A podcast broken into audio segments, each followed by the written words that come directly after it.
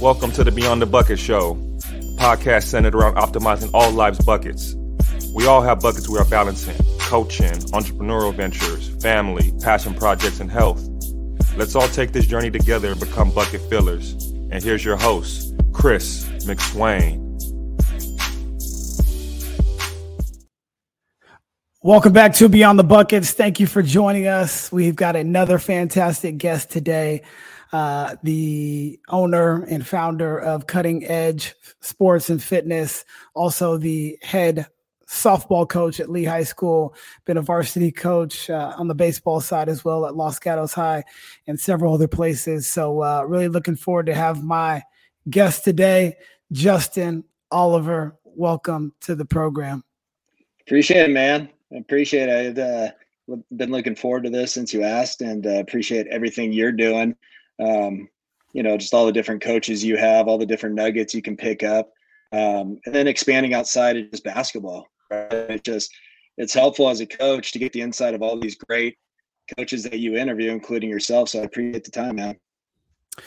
Well, thank you. Uh, some of my favorite episodes are the baseball episodes, because the baseball coaches have a lot to say, and there's just so much idle time when it comes to baseball. And uh, I just think that's where you get the, the gift of gab. So happy to have you on, man. And uh, I'd like to start with the first question, which is a fun fact about yourself. So give me uh, a fun fact about you that even if somebody knows you, might not even know.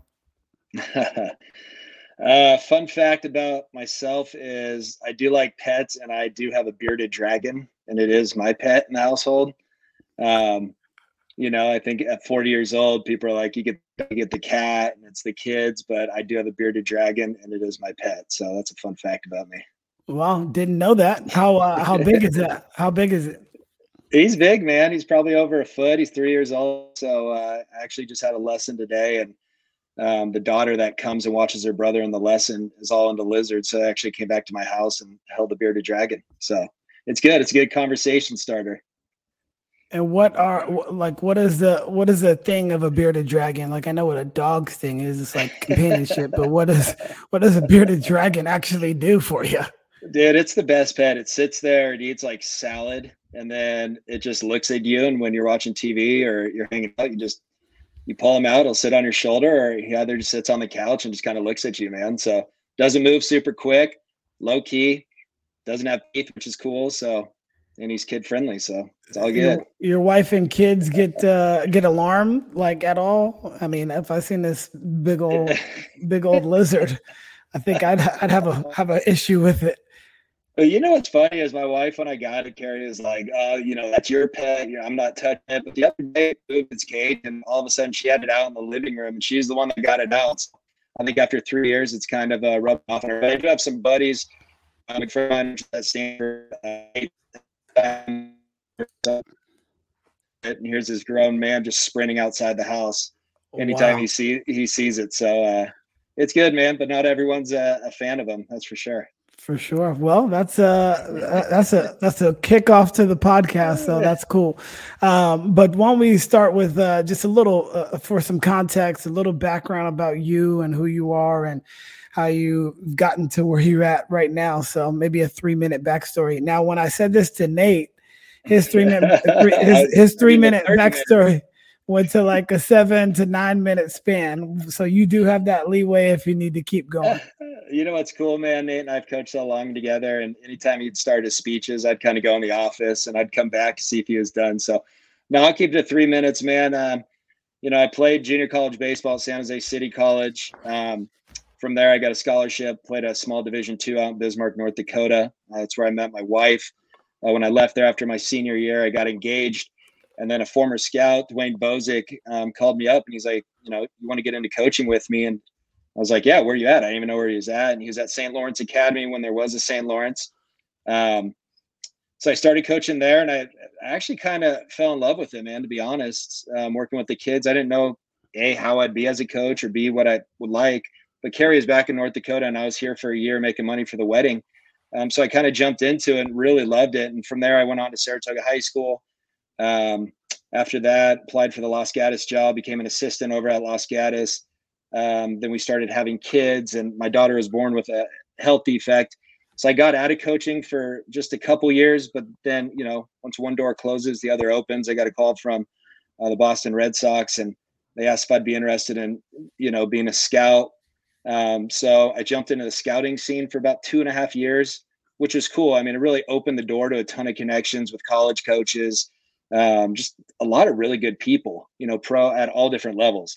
Um, And after the two and a half years, I just, you know, scouting's so hard, as you know. I mean, it's just, you spend most of your time writing people off. And, you know, I just, I miss coaching. I wanted to get back there and help kids kind of reach their goals, whether that was just play high school, go J C, you know, N A I A, D one, D two, whatever it may be, you know. And uh, so I jumped back into coaching. Um, I assisted with Nate over at Leigh.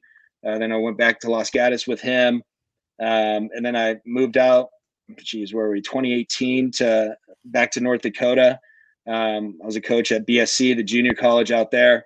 Uh, then we were moving back after that year, um, and I knew Nate was going to step down at Los Gatos. So I, you know, I sat down with Carrie and the kids. I said, you know, I want to throw my hat in this thing. And there's a lot of great um, coaches that were going for it. And you know, push came to shove. In twenty twenty, I got that job. Um, so I was there for three seasons. Uh, and then the, the funniest part is, you know, my daughter became a freshman at Leigh, and we were playing Leigh on the baseball side at Los Gatos.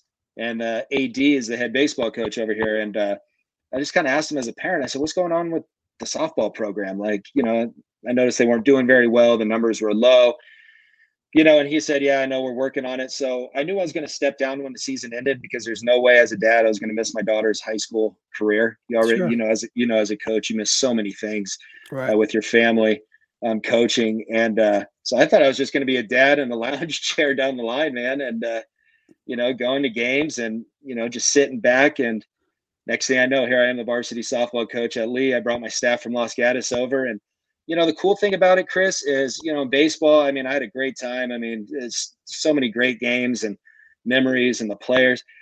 But, man, in softball, you don't have to wear the uniform. You know what I mean? So, I mean, you coach in shorts. You can coach in kind of whatever you want, you know, as long as you have the hat on. So, uh, you know, we fell in love with it. And, uh, you know, coaching your daughter on the same field, I just – there's nothing nothing like it, you know. So it's it's been an awesome transition. It's definitely been a transition.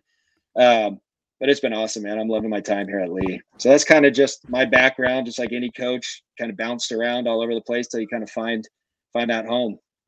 Yeah, I think that's uh, that's one familiar thing that we all have is just the different places that you go, the people that you get to meet, and then the opportunities that come because of that.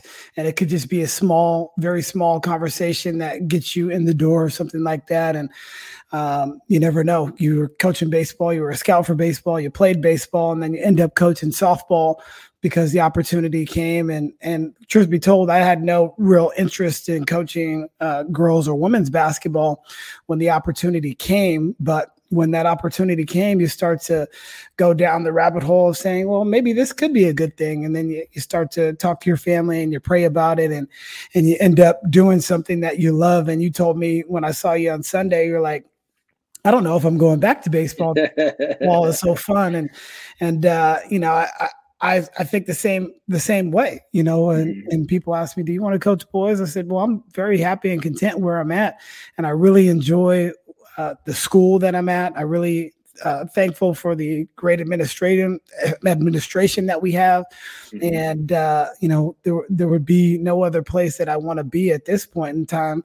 Uh, you never know what happens down the road, but I'm extremely, extremely excited to continue to be where I'm at. And, um, you know, some of our most, you know, you know, John Diotti, obviously, and, yeah. uh, you know, uh, Mike Machado, they've been at our school for a very long time. And when you see a coach have that long legacy, that's something that you kind of look at and like, hey, man, maybe I can do that. And, you know, I, I always want to reevaluate situations, but um, yeah, I'm really enjoying mine. And I'm so glad that you're enjoying yours too.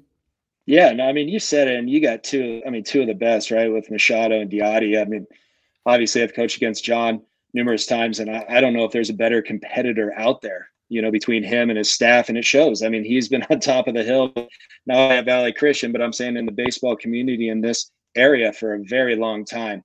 Um, right. You know, and with Machado, it's funny because I was actually in fourth grade, and I was Mike Machado's water boy when he was at Saratoga. Wow. So his mom, his mom was my math teacher, and I was his water boy. And then he ended up leaving for Valley Christian. So, I mean, he's been there forever. Yeah. That's and doing uh, a great job. And you're exactly right. Circle. I mean, yeah, you just find those places where you're content, at least at the time, right? I think time will tell. Um, you know, we never know what tomorrow brings, but at the same time, it's like, you're right. Once you get content, there's nothing like it, you know, where you're at, you show up every day, and, you know, it's just, it's a good place to be. So yeah, I'm happy. It's great. And it's, it's a whole lot of fun. So what was it like early in your coaching career when, you know, your fiance at the time was back in North Dakota, and you come out here and, and try to chase this dream of coaching and, and things like that? What, you know, what was that time period like for you, you know, when, you know, your spouse to be is, you know, halfway across the country?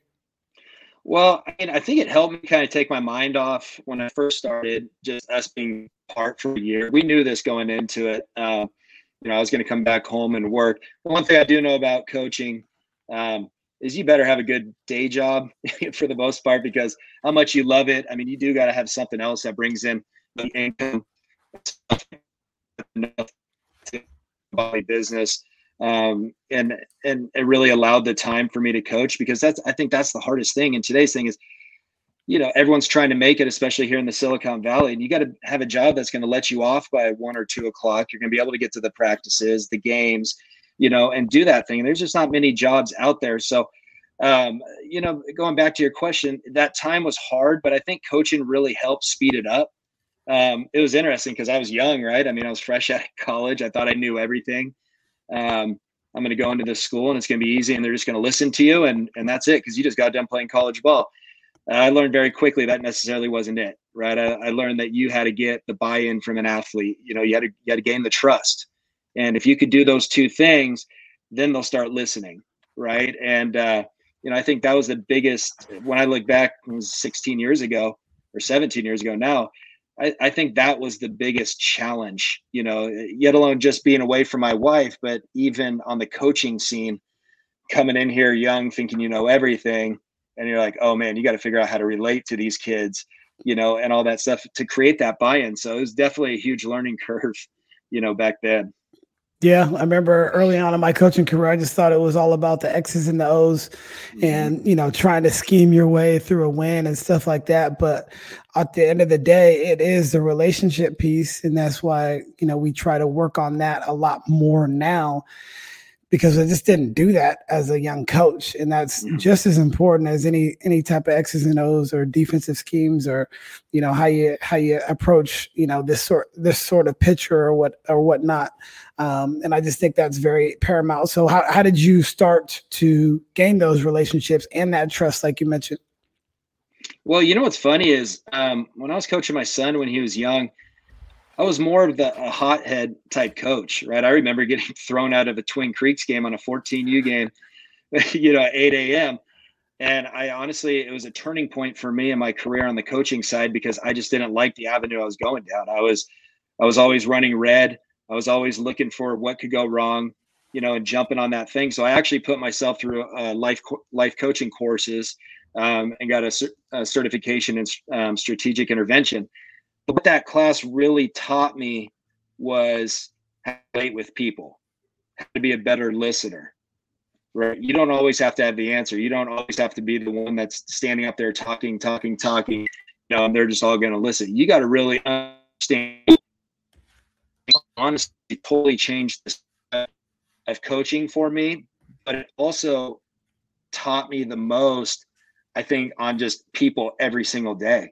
And I really took that to heart and then took it into the coaching world. You start asking kids at a young age, like, what'd you have for dinner last night? And it's kind of funny where that conversation can go, right? And then all of a sudden, you know, what we do at Leigh is we have a question of the day every single game day. And I'll go around and, it, you know, it'll be different every single time. But it, but it opens the door to communication. And I think that's the biggest thing. When I feel like when athletes have a place that's safe, they can come and talk to you, whether it is about the X's and O's, whether it is about bunt coverage situations, or maybe even more about life, right? I, I think once you could get that, um, again, it's going to help you succeed.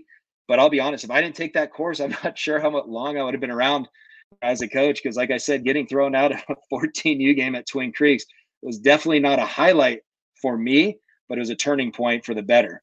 So I'll never forget that day. I know the umpire's name, and you know, but that always sticks with me because it was kind of a wake-up call to me saying, hey, you, if you really want to do this, you got to change, you know. So it, it taught me a lot. Yeah, that's uh I mean, those moments you never you never can really live down. Uh, and and I definitely had those early on as well in my coaching career. And you know, you're you're a, you're a product of what you see a lot, you know. So uh, as a parent, a lot of times your kids follow things that you might not even know you do. Like there's certain mannerisms that Maddie or I do, and the kids follow that. And uh, the same goes for coaching. And so, you know, you, when you first started out, you don't know anything. You're just really trying to figure out how you're going to put together this. And you think it's going to be a lot easier. It's so much harder, especially once you get done playing, because you just have all these ideas about things that you're going to want to do. And I, I even still have it to this day where it's like, oh, I want to do this. I want to do this. I want to do this. And then you get to practice like, wow, we got to really slow it down. I, we can't do any of this stuff. And uh, the same thing that kind of happened to you was like a welcome to Jesus moment where mm-hmm. I was just on this kid. This I was coaching J V basketball at the time. And I think this is two thousand seven. And um, I just went in on this kid. This kid had, you know, he didn't deserve any of this. And uh, Giles was my assistant coach at the time. And he said, Chris, you know, after he let me, he kind of let me talk. But he's like, Chris, that's not you. And uh, he didn't deserve that. I'm like, wow. So if your best friend can really challenge you to say, hey, man, this isn't you. Um, well, what? And that got me to thinking, well, what is me? What is my coaching style? Because how we grew up is is different than, than how I was supposed to be coaching in the mid two thousands, and definitely has changed now. And so the approach is, is more three-dimensional. Um, I read three D Coaching, which was, you know, not just the physical part. It wasn't just the mental part. It was the relational part. And then, you know, the spiritual part as well. That was one thing that when I was at Valley Christian early on, um, Jolene Fugate, who is the now the uh, commissioner of the W C A L, she, you know, said, hey, guys, you guys should read this book. And so ever since then, I never wanted to be just a transactional coach. I wanted to be a transformational coach. And you, in order to be a transformational coach, you have to have the three depths of coaching, and it just can't be the physical. So that was one thing that really stuck out to me was like, hey, how are you going to do this? And for those that are listening, young coaches or even old coaches, you can always learn from somebody else. And also, if you see something that's, you know, not right, speak up about it. You sure. know, if if, uh, if you're an assistant coach and your head coach is, is doing something that you don't feel is right, and not talking about X's and O's, because we're going to differ on that sort of stuff. You know, um, your bunt coverage might be different than Nate's bunt coverage or Diotti's bunt coverage. It changes. So, and there's many different ways to go about that. But as far as the interpersonal, if you are, you know, degrading somebody to the point where, you know, they don't deserve it, you know, you, somebody has to speak up. And on top of that, honestly, I saw him several years back at a Jamba Juice. I've told this story on the podcast before, but I looked at him and he looked at me, and it was just an unspoken thing. We both, you know, spoke to each other, but he knew and I both knew that moment. And so um, if I could go back, I would have just said, hey, man, if, if there was anything that I did when I was coaching you, I apologize.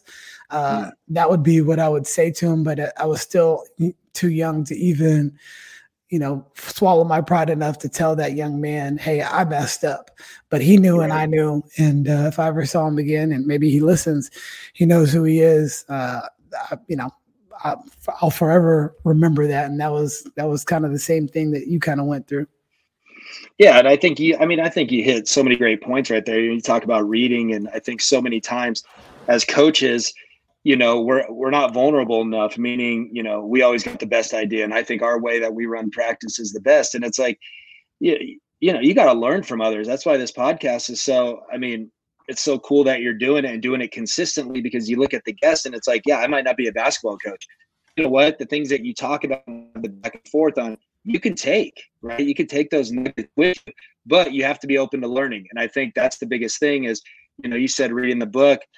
you know, I mean, wanting to put yourself out there, wanting to be better, right? I mean, that's it, that took me a while, you know, because I always thought I just, you know, I have it figured out. I know this. And then as maturity comes in, I'm like, dang, I don't know this, you know, and, you know, I think, I don't know if you just hit a certain age or whatever it is. And then all of a sudden you're trying to learn from everybody. And, you know, it's cool. But I, I do think, you know, at times we got to be more vulnerable and honest with ourselves for Giles to speak up to you and say, hey, this is you. I mean, talk about a bold moment, right? I mean, your best friend that you got his back on everything he's doing and he has a conversation that could have went sideways, right? I mean, that could have went somewhere like, well, you don't like to, you know, get off my staff. But it's cool that you can see with the relationship and the friendship you guys have, you listen to it, you know, you listen to it and then you grow from it. And I think those are the experiences, right? That, I mean, every single year you're growing from something, you know, or you're yeah. learning something. So I just think at times we all got to be a little more vulnerable and honest with ourselves and say, you know, maybe we can learn something from over here or a different team or a different competitor, you know, that you play against. So. For sure. Yeah. That's awesome. One of the one of the things that uh, Sam always says, Sam Peraro, he's a, either you're growing or you're dying. There's no in between, and and that is very true. And um, you know, uh, I forgot what I was going to say. I had something to to touch on as far as uh, what you just said, but um, I let forgot. me ask you this real yeah. quick before yeah, we but, get off this topic. How did you respond when Giles said that to you in the moment? Oh, that was what I was going to say. Yeah. So you you hit it. Um, I think I just took it with, you know, grace. Like what he was right at the end of the day. I could get mad. So it's just like, um, you know, if you're if you're a pundit on T V and I'm and you're and I'm an athlete and you say that, you know, I went I went one for twelve in the series and, you know, I, I couldn't hit and I, I had four errors in the field, and I could get mad at you. But at the end of the day, was it true? And at the end of the day, it was true that that kid did not deserve that at that time or period. And so when you just take away, you know, your ego in, in regards to the situation, I think that is what allowed me. And I, I trusted him. Like I've, I had known him for since high school. We were best friends, and it wasn't it wasn't somebody that I didn't trust. And uh, and even with parents to this day, and this was the point that I was going to make, I just listen to him now. I didn't ever want to talk to him early on, but I will have the conversation now. And most of the time I just want to listen. Okay. Tell me, tell me what you think. It usually boils down to playing time, as you know, as a head coach. Right. But was there any truth to whatever it is that they said? And if, and if I can take my ego, like you mentioned, out of the scenario, then mm-hmm. I can I can now look at it from, okay, this is a this is just an open, honest conversation.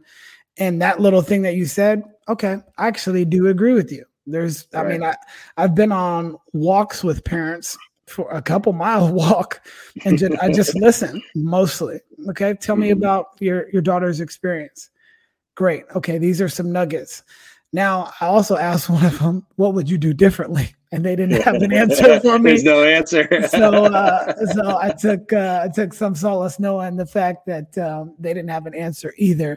Right. But uh, yeah, I just think that the vulnerability, like you mentioned, and just the selflessness that you have to have in a situation like that, um, I think that gets you over the hump when it comes to that. If we just all release some of the ego that we have, or most of the ego that we have, a lot of situations could be resolved. Right. Couldn't agree more. Yeah. So, uh, you know, from Saint Lawrence, you go to Saratoga after, uh, you know, how many years were you at Saint Lawrence? And then what was the transition to Saratoga? Yeah, I was actually at Saint Lawrence for one full season. And then we were starting the second season.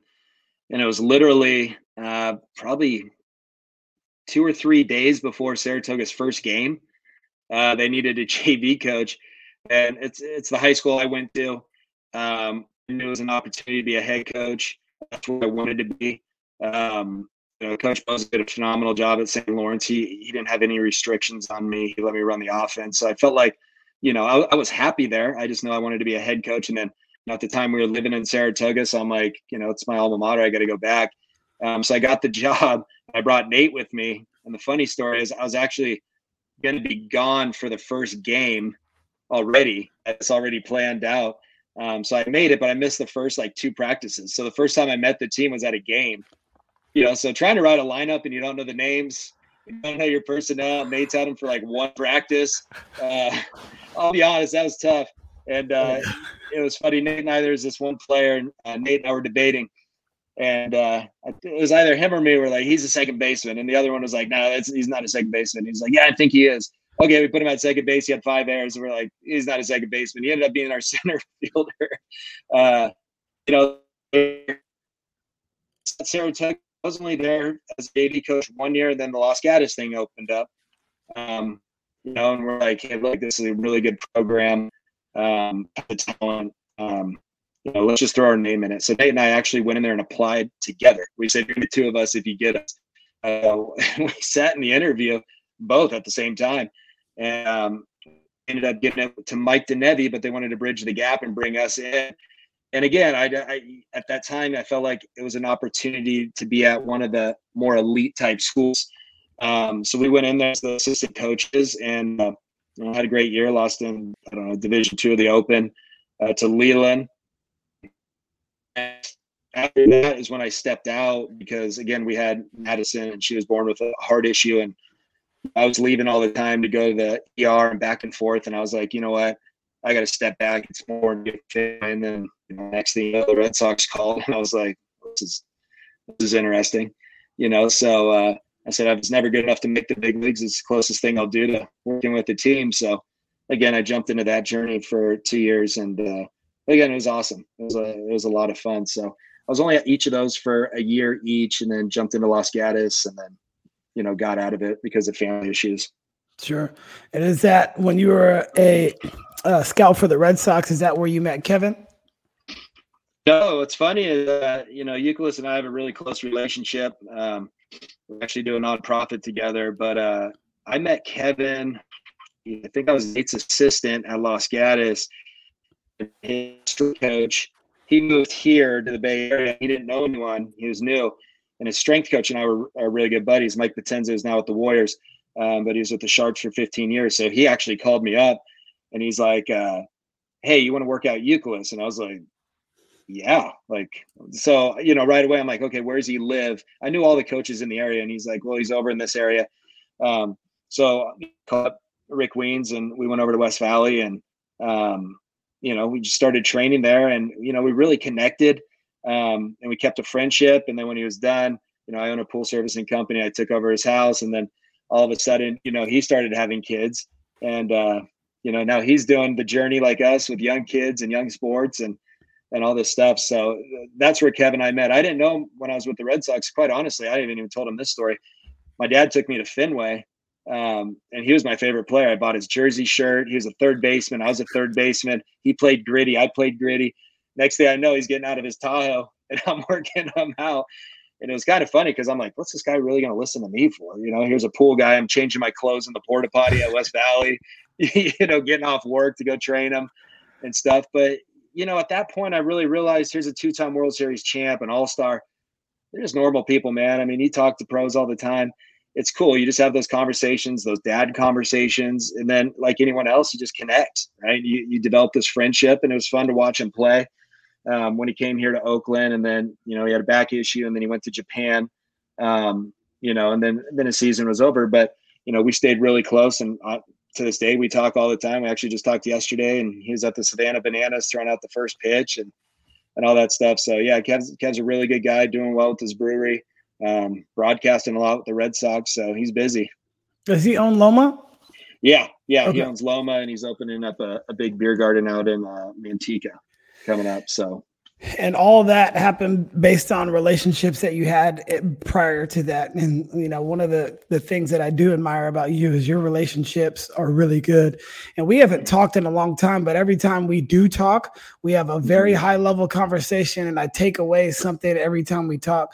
And so you should feel, you should have felt confident. I'm sure you did that. You know, if you're doing baseball, somebody's going to listen to you because you actually put the work in. You're a student of the game, and you're very, very good with, you know, your uh, communications style, and uh, and you can articulate things in a way that makes sense. So, you know, if there's if there's anything that I really appreciate about you is that is the relationship piece. And those that are listening to this, the relationships are going to get you in the door. They can also keep you out of doors. And the more, the more, uh, and you don't want anything either. There's nothing, there's no ulterior motives. You're trying to provide value in all the situations that you have. And because you provided value, that opens up more opportunities for you. So why don't you speak to that and, you know, kind of your experience on how you've been able to cultivate these relationships, which end up really working out for you in the long run. And then also, like a two-parter, but the selflessness that both you and Nate have, you know, he was your assistant, you were his assistant, he was your assistant, you were his assistant, and you guys kind of did that for a number of years. Um, you know, basically touch on those two things, the relationship piece and then just the selflessness that you have for serving others. Yeah, sure. No, well, uh, I had a great coach in junior college, and, you know, you learn so much from coaches you didn't necessarily like, and you learn a lot from coaches that you like. And Uh, Coach Doug Robb at San Jose City is a mentor of mine. He's a he's a close friend of mine still to this day. Um, the one thing I left San Jose City with, and Coach Robb always always would tell us, never burn a bridge. And it was something I, I really listened to. Um, Coach Robb and I, again, have conversations all the time.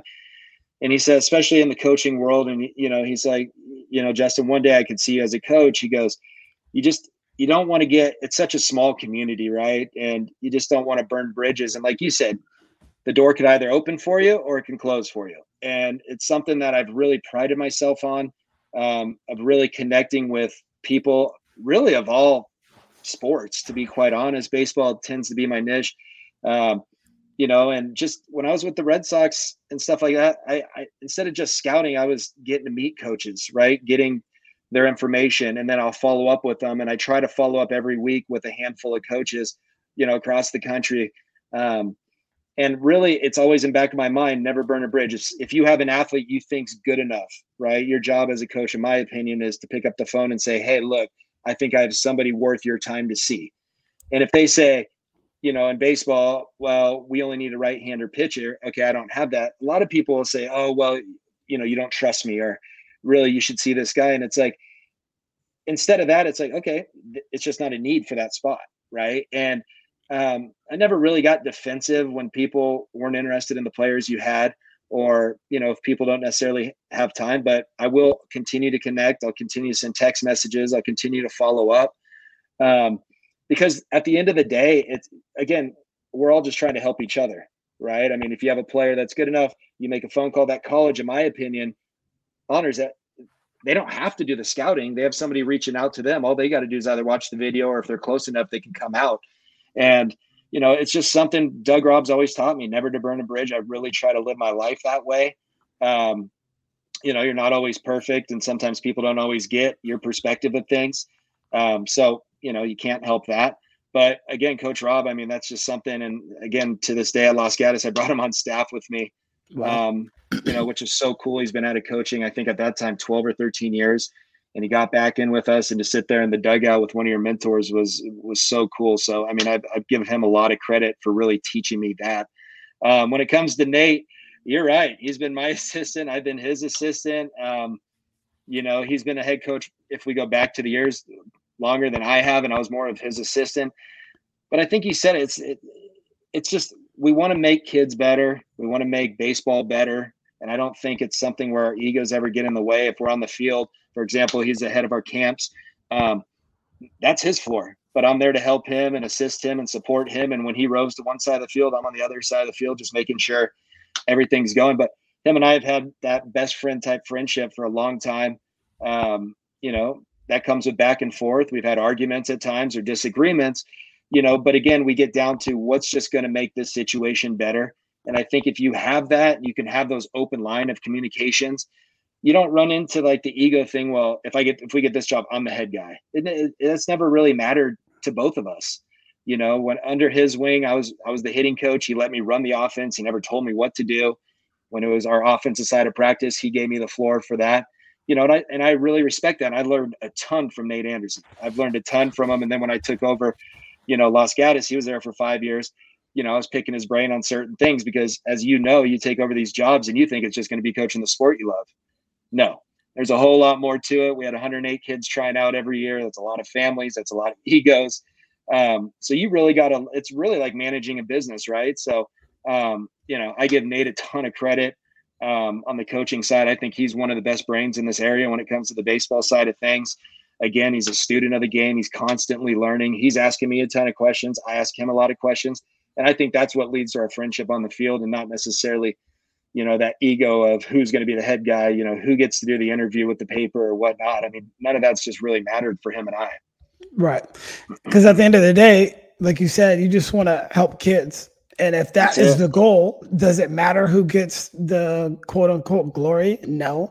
Because even on the championship teams, and you know this, the championship mm-hmm. teams, those assistant coaches are paramount. They may not, mm-hmm. it may not say, uh, it may not say your assistant's name mm-hmm. per se, but everybody that's in there knows how much value they actually brought to the table. And right. uh, I think that is something that is, that needs to be said more.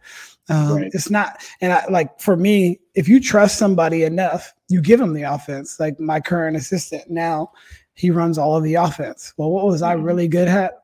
Drawing up plays and putting people in situations and getting our best player shots. Well, he's just as good, if not better. So I might as well give him the platform. And it just, it works just like business. When I started delegating and giving people autonomy, you know, making somebody the camp director or making somebody the, you know, uh, vice president or something like that. Now they have autonomy. They got skin in the game, and now they have equity, and they want the program to be better. Right. If you just go to practice as an assistant coach, which I've done before, and you just sit there and you're just there and you kind of, you know, B S with the players every now and again. And uh, coach asks you, what do you think? Or what am I really doing? So give somebody the autonomy if they're skilled enough, gifted enough, and talented enough to do that. Why do we need to have control of everything? And, and the longer that I do it, the less control I want to have, and the more t- more I want to actually just manage. If you can just manage, if you got a good process in place, whatever sport, whatever business you have going on, I think that is, uh, I think that has made me so much more efficient, um, even in in my marriage. What are the things that we can split up? Okay, I'm going to do this, this, and this. And she's going to do this, this, and this. And then we try to get our kids to come along, and they do this, this, and this. And then, you know, you got a system. And, and systems, real good systems work. Bad systems, they don't work. But if you got a good system, um, you can it can really, really work for you. And uh, and speaking of like a business, you talked about owning a pool company. Uh, how, you know, talk about that business, how you've been able to – basically, you know, cross references with your, with coaching baseball and things like that. Cause it is hard. You have to have a job that you get, get off at one, but I also do know that it was very difficult for you for a lot of, a lot of years. Same with Nate, waking up at four a.m., getting out there, you know, so you can be done by one and then go coach for three hours. And then you come home and you got to be a husband and a dad. So talk about the business side of things real quick, uh, as well as, you know, how to how to balance those two things, because I don't think things are ever balanced. One's going to always get more than the other, and uh, I don't think there is kind of an even scale there. Yeah, no, I think, you know, I've, um, you know, I was lucky enough out of college um, for my dad to offer me to buy into the family business. And to be quite honest, I always wanted to be a police officer. You know, I didn't necessarily want to own a pool company. Um, but then I understood I really wanted to coach. And the flexibility that it gave me, as long as you can get your work done, you can go do the things that you like, right? And I think being a business owner, a small business owner, um, you have the ability to create different types of freedom for yourself, right? It doesn't mean that everyone else does the work. You walk around and just make the money and that's it. That's, that's not it at all.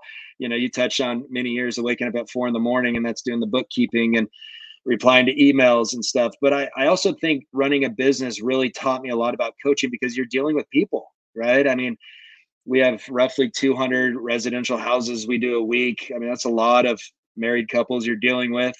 Um, it's a lot of egos you deal with. Um, it's a lot of different personalities you deal with. But then you get to the coaching side of thing, you're going to deal with different egos, different personalities. How can you connect, right? So there's a lot of similarity on the aspect of running a pool business and coaching, because you got to learn how to adapt. And I think being able to adapt makes you a better business owner and makes you a better coach. And, um, you know, so I really use that as a challenge of saying, okay, you know, I understand this person's a C E O of this huge company and he's really tough, you know, and that's how he's been successful, you know, and I, I started looking at it as a game, right? I knew this guy was going to put up a, you know, a challenge for me. Um, but again, I, I went back to the life coaching courses I took and how to connect and how to listen, um, you know, and restate the question to somebody. And then you created this relationship. What's crazy now is a lot of our pool customers help support our nonprofit. Um, I've coached now a ton of their kids, right? Which, which is good and bad, right? Because there's that side, you're going to see them every week. Maybe their kid's not necessarily playing, you know, so there is some of that awkwardness still that exists. But I really think running a business and then coaching, there, there's a ton of similarities, you know, and I think that's the part um, that's before, really helpful. Before you continue, because I want you to continue your comment, but I don't want to forget. Yeah. How, how do you deal with that when you are have a relationship with somebody prior to? So even as you have it now with, uh, I'm sure, you know, a lot of the kids on your daughter uh, on your team that have grown up with your daughter, or vice versa, you coached their son when you were at Los Gatos and you also sure. did their pool. How did you do that? How did you manage that? Because uh, most of the time, you know, well, from my, my vantage point, I know the kids before they get, and the families before they come up to the high school.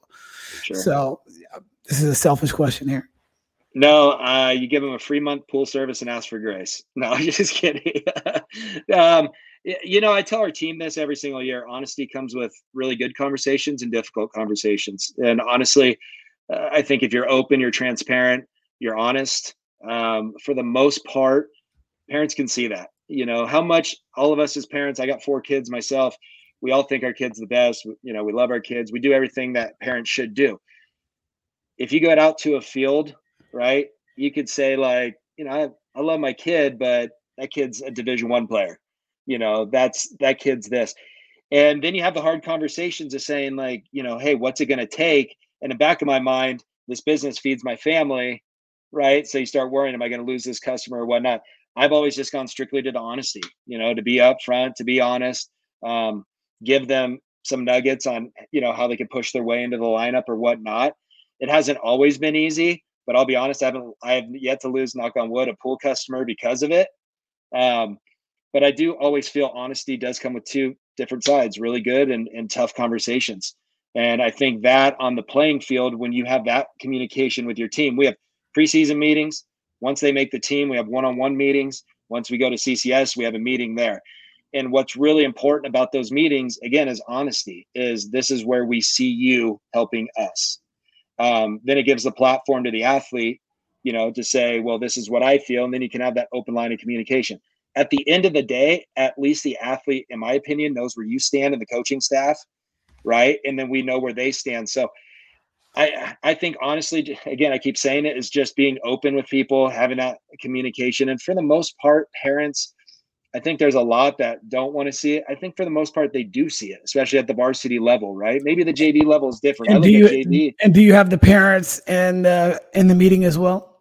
No, I do not. Okay. I only have the athlete in there, and I have an assistant always with me. That way, you know, we're on the same level. There's nothing being said that's not being said. Sure. Um, how I how I deal with parents, uh, maybe it's a nugget, maybe it's not. Um, I always have a family meeting, and I always you talked about playing time earlier in this podcast. You know, I'll say if if the parents want to get involved in a meeting, we'll do it, but we'll have the A D in the room, and it's going to be on the A D's time. And I think what that does is is the issue really that serious that we're talking about. You know, if a parent wants to meet, then seventeen years, I've had one meeting so far. Um, that ended great. Honestly, it ended better um, for the athlete. But I think once you kind of put it at that level, once the parent wants to get involved, I said, that's fine. I'm going to bring my boss into the room also. So we're all on the same page. I think they start weeding out what's a serious topic and what's not, you know. And again, you said playing time, and I, I don't care what coach you talk to. Doesn't matter, football, basketball, swimming, field hockey. It's always about playing time, right? So, um, you know, again, I think just being open with the athlete and again, open with a customer, if you're running a business, really goes a long way, whether they like it or not. They usually will sit back, digest it, you know, and then go with it. That's the experience I've had so far. Yeah. Uh, to touch on that, um, what we did last year, we've never done it before, but we had right after the preseason, getting ready for league season, we mm-hmm. met with everybody. We met with the players and the parents and all of the coaches. Huh. So we all got in a room and we basically said, parents, if there's anything that you guys want to chat about, let's bring it out there. And just, um, and most of them didn't have anything, mm-hmm. but it was uh, just like a, a olive branch to say, hey, you know, if there's anything that you want to bring up, let's just bring it up now. 'Cause you've seen, you know, twelve games of the preseason already. We have twelve more games. So this is kind of the role that we see. And so once they talk, we ask the player if they had anything, and then we go into our deal, and each one of the coaches did. And now this took about a half hour to forty-five minutes. One even took an hour. Mm-hmm. But the first things we start doing, and if you ever told, if you start, if you start a conversation by praising my child, you have mm-hmm. already won me over. And most of the most of these, most of these kids are great, fantastic kids. So right. why don't why don't we tell the parents this mm-hmm. in a meeting where they can hear it? Because most of the time they only see me going like this and yelling at, yelling at them and screaming at them because they're not doing the right thing. Sure. But now there is no competition involved. We are just sitting here having a conversation. Hey, I think your son or daughter is fantastic. Uh, they've got some really great attributes. These are these are those things. And we just mm-hmm. kind of hit all those things. Assistant coach one, assistant coach two. And we talk about that. Now we're going to talk about what the role is. This is where we see him. Okay, you're a sophomore on varsity right now. Now, we don't have a whole lot of playing time for you. I've got one hundred sixty minutes in this game. And mm-hmm. right now, you're seven, eight, or nine, okay? In this season, our top players are going to play twenty-eight minutes a game, all right? So that means in their spot, there's only five minutes available for mm-hmm. both of them. This is kind of how this is breaking down. Sure. You're number eight. You're not taking any of their minutes. Six and seven probably are.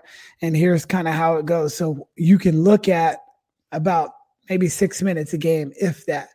So we're just having an honest conversation. This is where we see it at. And, uh, you know, we had one kid said, well, maybe I should go down to J V.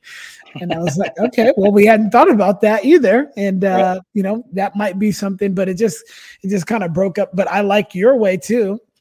I don't even know if my way is great. I might change it this year. I have no clue, but just uh, just hearing the different ways that people handle those sort of situations, I think is important.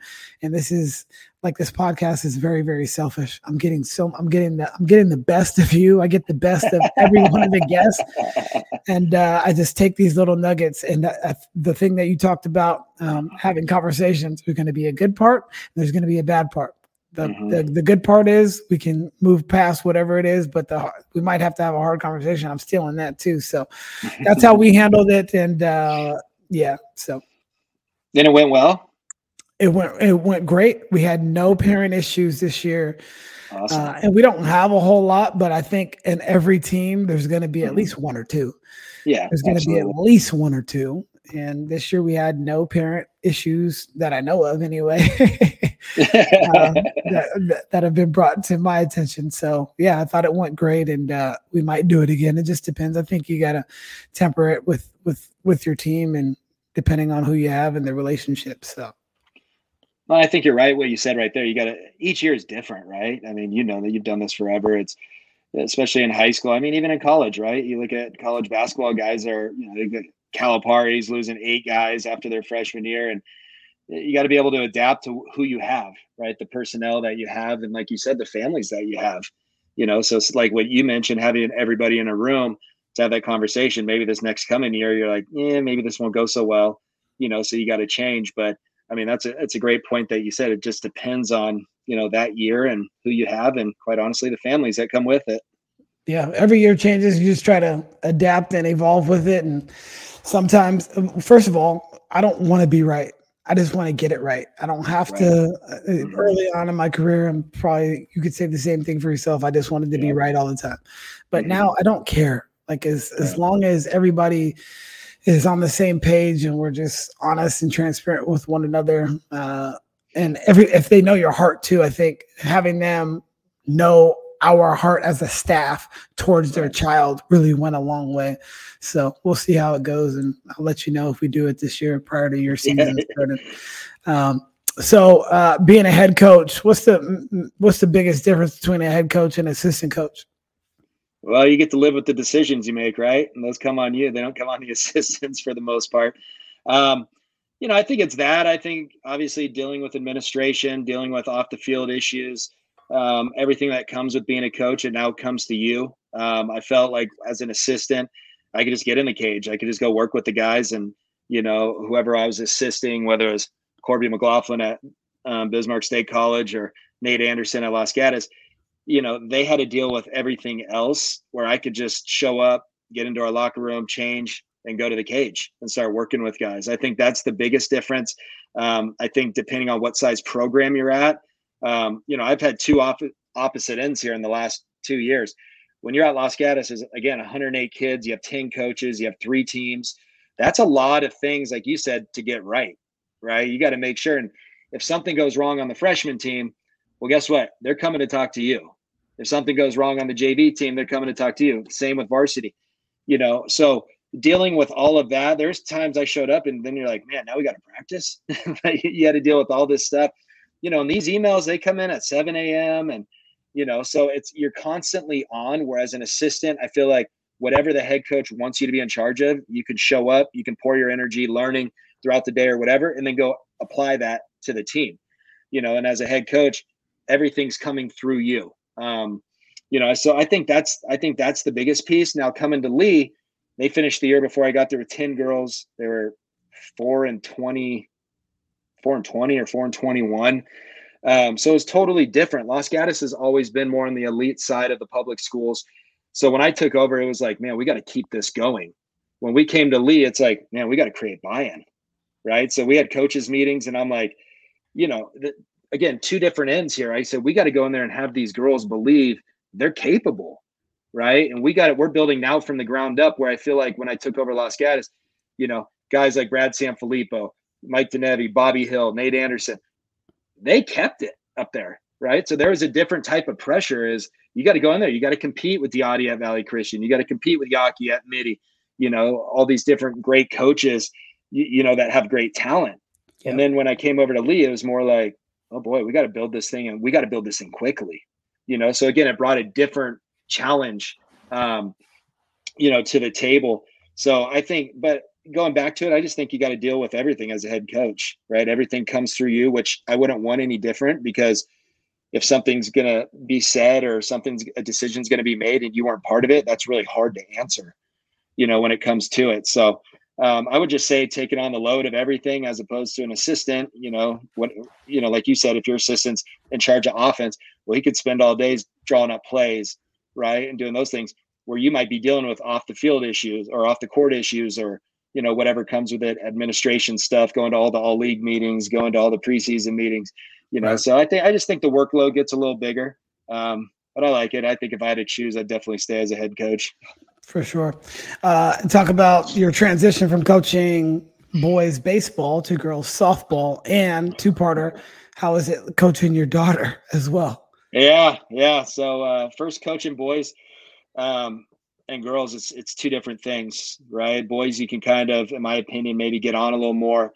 Um, you know, you just coach differently. It's a different style.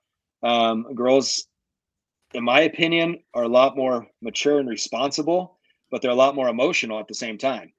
Right. So, I well, mean, there's well different put. things. So there's, there's just things that you learn throughout the course of the year that, um, you know, I had a couple moments that my assistants were at Los Gatos. I would have really revved up and, you know, not necessarily yelled at people. I'm not really a guy that's going to yell at an individual, but I'll address a situation vocally.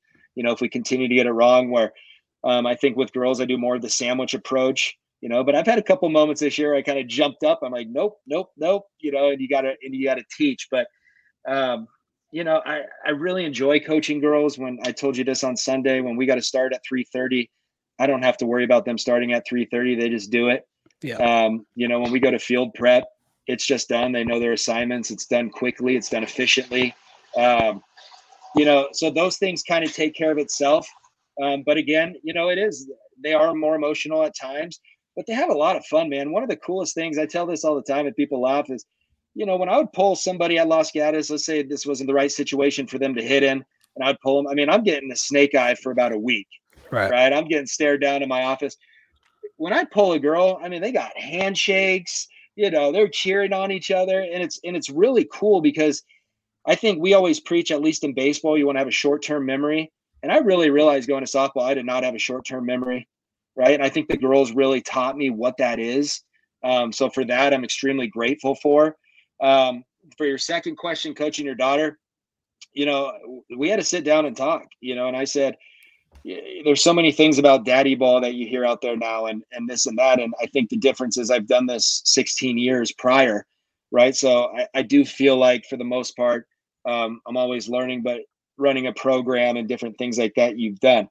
Um, but at the same time, you know, we had a situation this year that she necessarily didn't get into game and she went home with mom and mom's like, you better be ready to address this one, um, you know, at home. And dinner was tough. Uh, sometimes dinners are tough, you know, but uh, she did a really good job. I'll be honest. Um, I think it's always in the back of your mind, like, hey, are you just going to play your kid? Let you know, you know, parents are waiting for it. Um, but she did a phenomenal job. I think for the first, I don't know, few weeks, I was convinced they didn't even know I was her dad, but I get with social media and everything they do. Um, but you know, there's boundaries, and we talked about that at home. There's boundaries. When I'm on the field, I'm your coach. Right. And I know, you know, all my assistants from Los Gatos and they're kind of, they've been around you and all that stuff, but she did a phenomenal job, man. And, uh, I think the whole team did. I, I, I think they see, I, I don't necessarily play favorites. We're going to play the best at the varsity level to win the game. Um, You know, my my daughter did a phenomenal job this year, getting second team all league as a freshman. Um, all our freshmen, we started four freshmen. I mean, they just the girls really played extremely well. But there was some conversation, and there's some hard conversation. And you know, I, I don't know if it's my daughter or my wife. I, I get more afraid of when I come home. Um, but you just go back to all those years of experience and knowing what's best for the team in that situation. Um, and like any parent, right? Not everyone is going to understand that. You know, but I think as coaches, we have the platform of being around these athletes every single day. For a lot of these, right, parents, we're seeing their kids more than they're seeing them. I mean, right. You look at it, they get up, leave at seven thirty to go to school, come practice, get home at seven, do some homework, boom, go to bed. You know, so we're around them more. So I think, again, it goes back to those conversations on the field with athletes. I try to roam the field during stretching and talk to each girl, um, each athlete, depending on what team I'm coaching. Um, You know, but I think at times I was more afraid of coming home to my wife, you know, and dealing with those type of questions. Um, just because, again, it's it's emotional, right? You want your kid to succeed. You want your kid to have that chance. And the hard part at Leigh is we don't have a J V program. We just have a varsity program. So you have a learning curve of this, eighteen-year-olds playing with fourteen-year-olds, right? Mm-hmm. Grown women playing with fourteen-year-olds. So the, the learning curve was so big, right? I mean, four years of experience, that's a big deal. Sure is. You know, it's a, it's a big deal. So that was a, that was another challenge going into it. My daughter's a freshman. So you're like, oh man, I'm not sure how much playing time you're going to get. Um, you know, but she really took it to heart. She worked, she works on her own. Um, I always have a saying, you're rewarded in public for what you do in private, and she'll be hitting in the backyard or, you know, bug me to go down to the cage. Um, so she really put in the time, which is cool. The whole team did. And I think that's why they had their success this year that they had. Um, but again, coaching your daughter at a high school varsity level, there's challenges. But again, I think I'm afraid of my wife more than I am my daughter. Well, you got, you got some gems, you know, what, what you do, in, what you do in private will be rewarded in public. I'm stealing that one too. I'm sure, you, I'm sure you took that from, the first time I take somebody's thought or quote, I give them credit. After that, I, I just keep it. I'm just keeping it. Um, oh yeah. Keep it, man. I learned well, that from somebody. So there's a, well, I mean, you said a lot uh, as far as, Um, and just my mind just starts turning because, uh, I, I, you know, I'm not too far re- away from that potentially happening, and mm-hmm. or with either C J or Maxine, you know, being their coach. And I do coach, you know, the little baseball, and I'll coach his little basketball and stuff like that. But it's just different when you get to high school, uh, and so I'm just mentally taking notes. And there's been other coaches on this platform that have coached their kids. And I think what you said earlier was there's going to be some coaches that you didn't like mm-hmm. that taught you something, mm-hmm. or there's going to be coaches that you did like and they taught you something. And I think that's going to be the same thing that goes for your situation with coaching your own child is mm-hmm. there's going to be some things that she doesn't like. Mm-hmm. Whether whether she knows it or not, or and whether she'll tell you or not, there's mm-hmm. definitely going to be some things. There's some things that I didn't like as a child, but have made me the strongest, the stronger person that I am to the day, to this day. Sure. But when I look back on it, my mom was always right. She was mm-hmm. always right, or mostly right in almost every scenario that I can look back on. And I think that Maddie's going to look, do the same thing for you. You know, when mm-hmm. you guys look back on this ten years removed, she may not understand all the things that you were doing at that time. She may not understand that she wasn't in this game for, you know, whatever reason, but she'll look back on it and be like, okay, I understand. I can, I can say that. I just had Eric Ostrowski on, Uh, okay. who was who was who was our assistant coach at the time at mm-hmm. Del Mar when when we were playing, and he was assistant Brad Quinnett. And there were some things that I didn't agree with those guys about, but I look back and I say, okay, I understand now, and yeah. I don't I don't have to agree with it, but I can have some understanding and say, okay, you guys were doing what you guys thought was the best thing at that very moment. And even mm-hmm. O told me, you know, he he's like, I, I look back on the, I wish I would have, we would have did some things differently. And he was, you know, honest and transparent. And, and I talked to him, and we actually sat down with that whole staff. Just, we were out, you know, having, having um, dinner somewhere, and we saw them, and we just hung out with our old staff, and we just talked, and, and we talked about how some stupid things that we did, you, you know, just to pull their butt, and, you know, some things that they did that they would have right. not done now. And uh, I think that's just a part of learning and growing, and that is going to be uncomfortable. It is going to be mm-hmm. uncomfortable. I don't, did you watch the quarterback thing on Netflix yet? Uh, I haven't. I just got done watching the Steph Curry thing. That was really good. And so you yeah. definitely need to watch this seven part series with the quarterback. It's got Patrick Mahomes and okay. his mentality on getting through some of the hard stuff. And it shows this whole road to the Super Bowl, which was not easy. And this man's training, and what you said earlier, what he did in private was now going to be praised in public.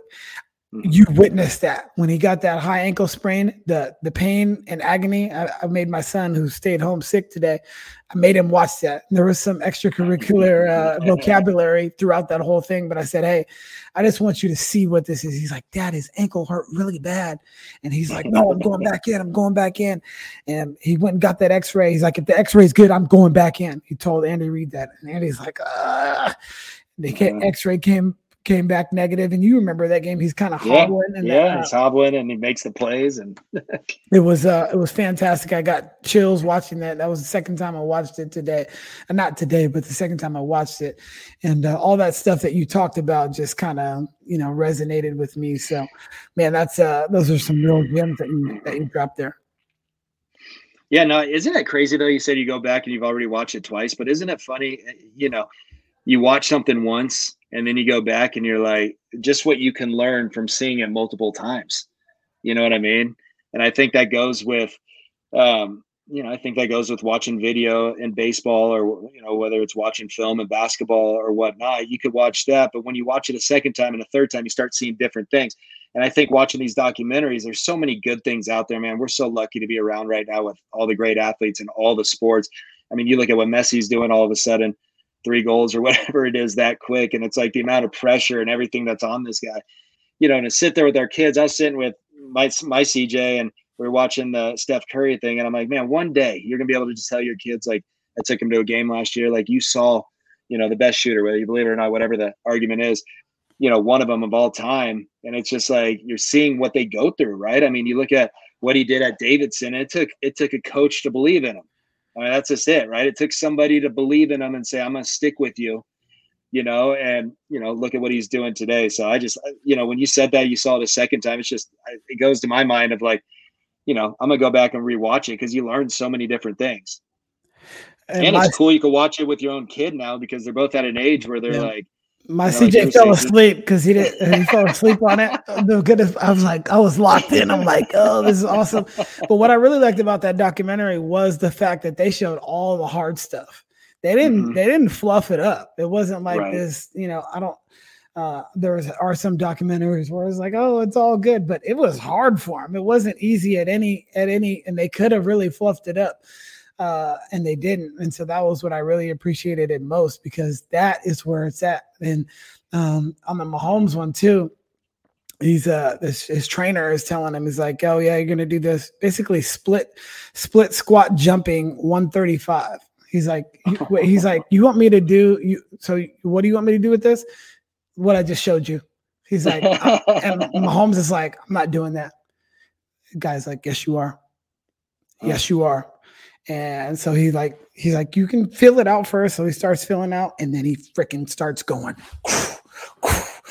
And I was like, oh yes, that's what I love. I mean, he was just, it was amazing. He just started, and then you just start doom, doom. And the way he trains, it's exactly what he does on the field. It is exactly, he's doing all these crazy movements. And that's the, that's what Dan is what, what, what you do in the, those unseen hours, you are going to, to reap the benefits at some point. So, well, um, I, I think, with, I think uh, real quick. On, oh yeah. What do you got? Uh, no, go ahead.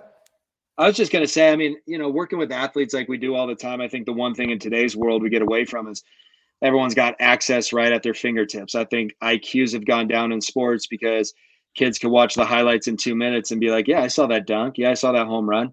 You know, but they, they're not listening to the game. They're not learning it. One thing I tell all our athletes is, you know, sports are about feel, right? In my opinion, it's about feel. And it's about, you look at Steph Curry, it's like, they don't make an app yet that you could just click on and you're a great shooter. He's got to take those five hundred shots when nobody's looking, right? He's got to rehab those ankles when he has injuries, you know, same with Mahomes when you talk about that. And that's what's cool about those documentaries is it shows that, you know, and we just live in today's world where we can get an answer, whatever you want right now, you know, and I think, you know, it's a good thing in a lot of ways. And I think it hurts the athlete. I know, at least on the I Q side of sports, um, you know, we grew up and everything was about watching and listening and learning, you know, now we get to see quick highlights and that's it. So you're not really learning the ins and outs from some of the best commentaries that we have. But that's what I like about those, you know, documentaries. Like you said, it's just, it shows that, that grind, you know, and it shows our kids that grind. I think that's so important.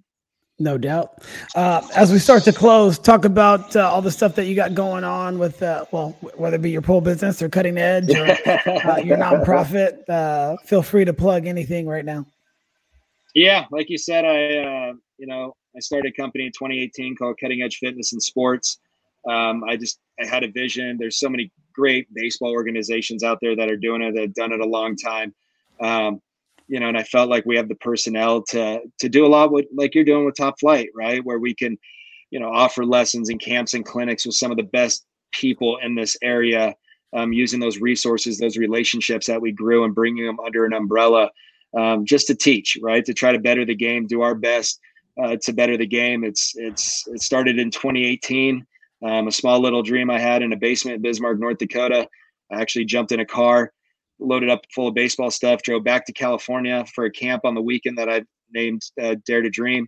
I uh, got shut down because of the fires, turned back, drove back to North Dakota. Two weeks later, I drove back. We did the camp. Um, and then that's when I knew we had to move back. I was like, we have something here.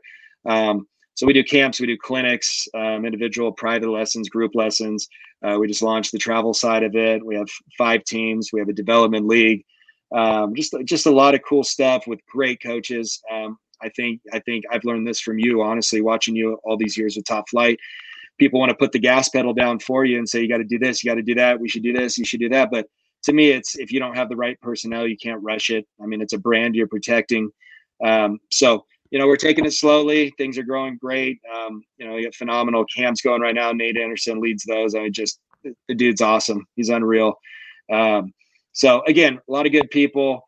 Um, a lot of experience, um, you know, so we're doing that. And then um, I have a nonprofit I run with Kevin Euclid called Grind to Shine, um, where we privately raise funds um, to help the underserved communities. Uh, last year, we touched five hundred sixty-seven athletes. Uh, we did eleven camps with the Boys and Girls Club, East Valley Y M C A. We were out in Luther Burbank High School, putting on two major camps out there on the weekend. So again, man, just trying to give back. Um, you know, I understand where travel sports are. I understand Uh, the cost that comes with everything, um, the hotels, just, just the expense. And you know what, um, you know, there's arguments for both sides. I'm fully aware of that. I know you've, you've heard everything. Um, but I think when it comes down to it, we all want what's best for our kid, you know, whether that's with you at Top Flight, us at Cutting Edge, um, you know, different competitors. I don't really look at people as competitors. I'm friends with all the guys that run all those organizations. I think that's what's cool.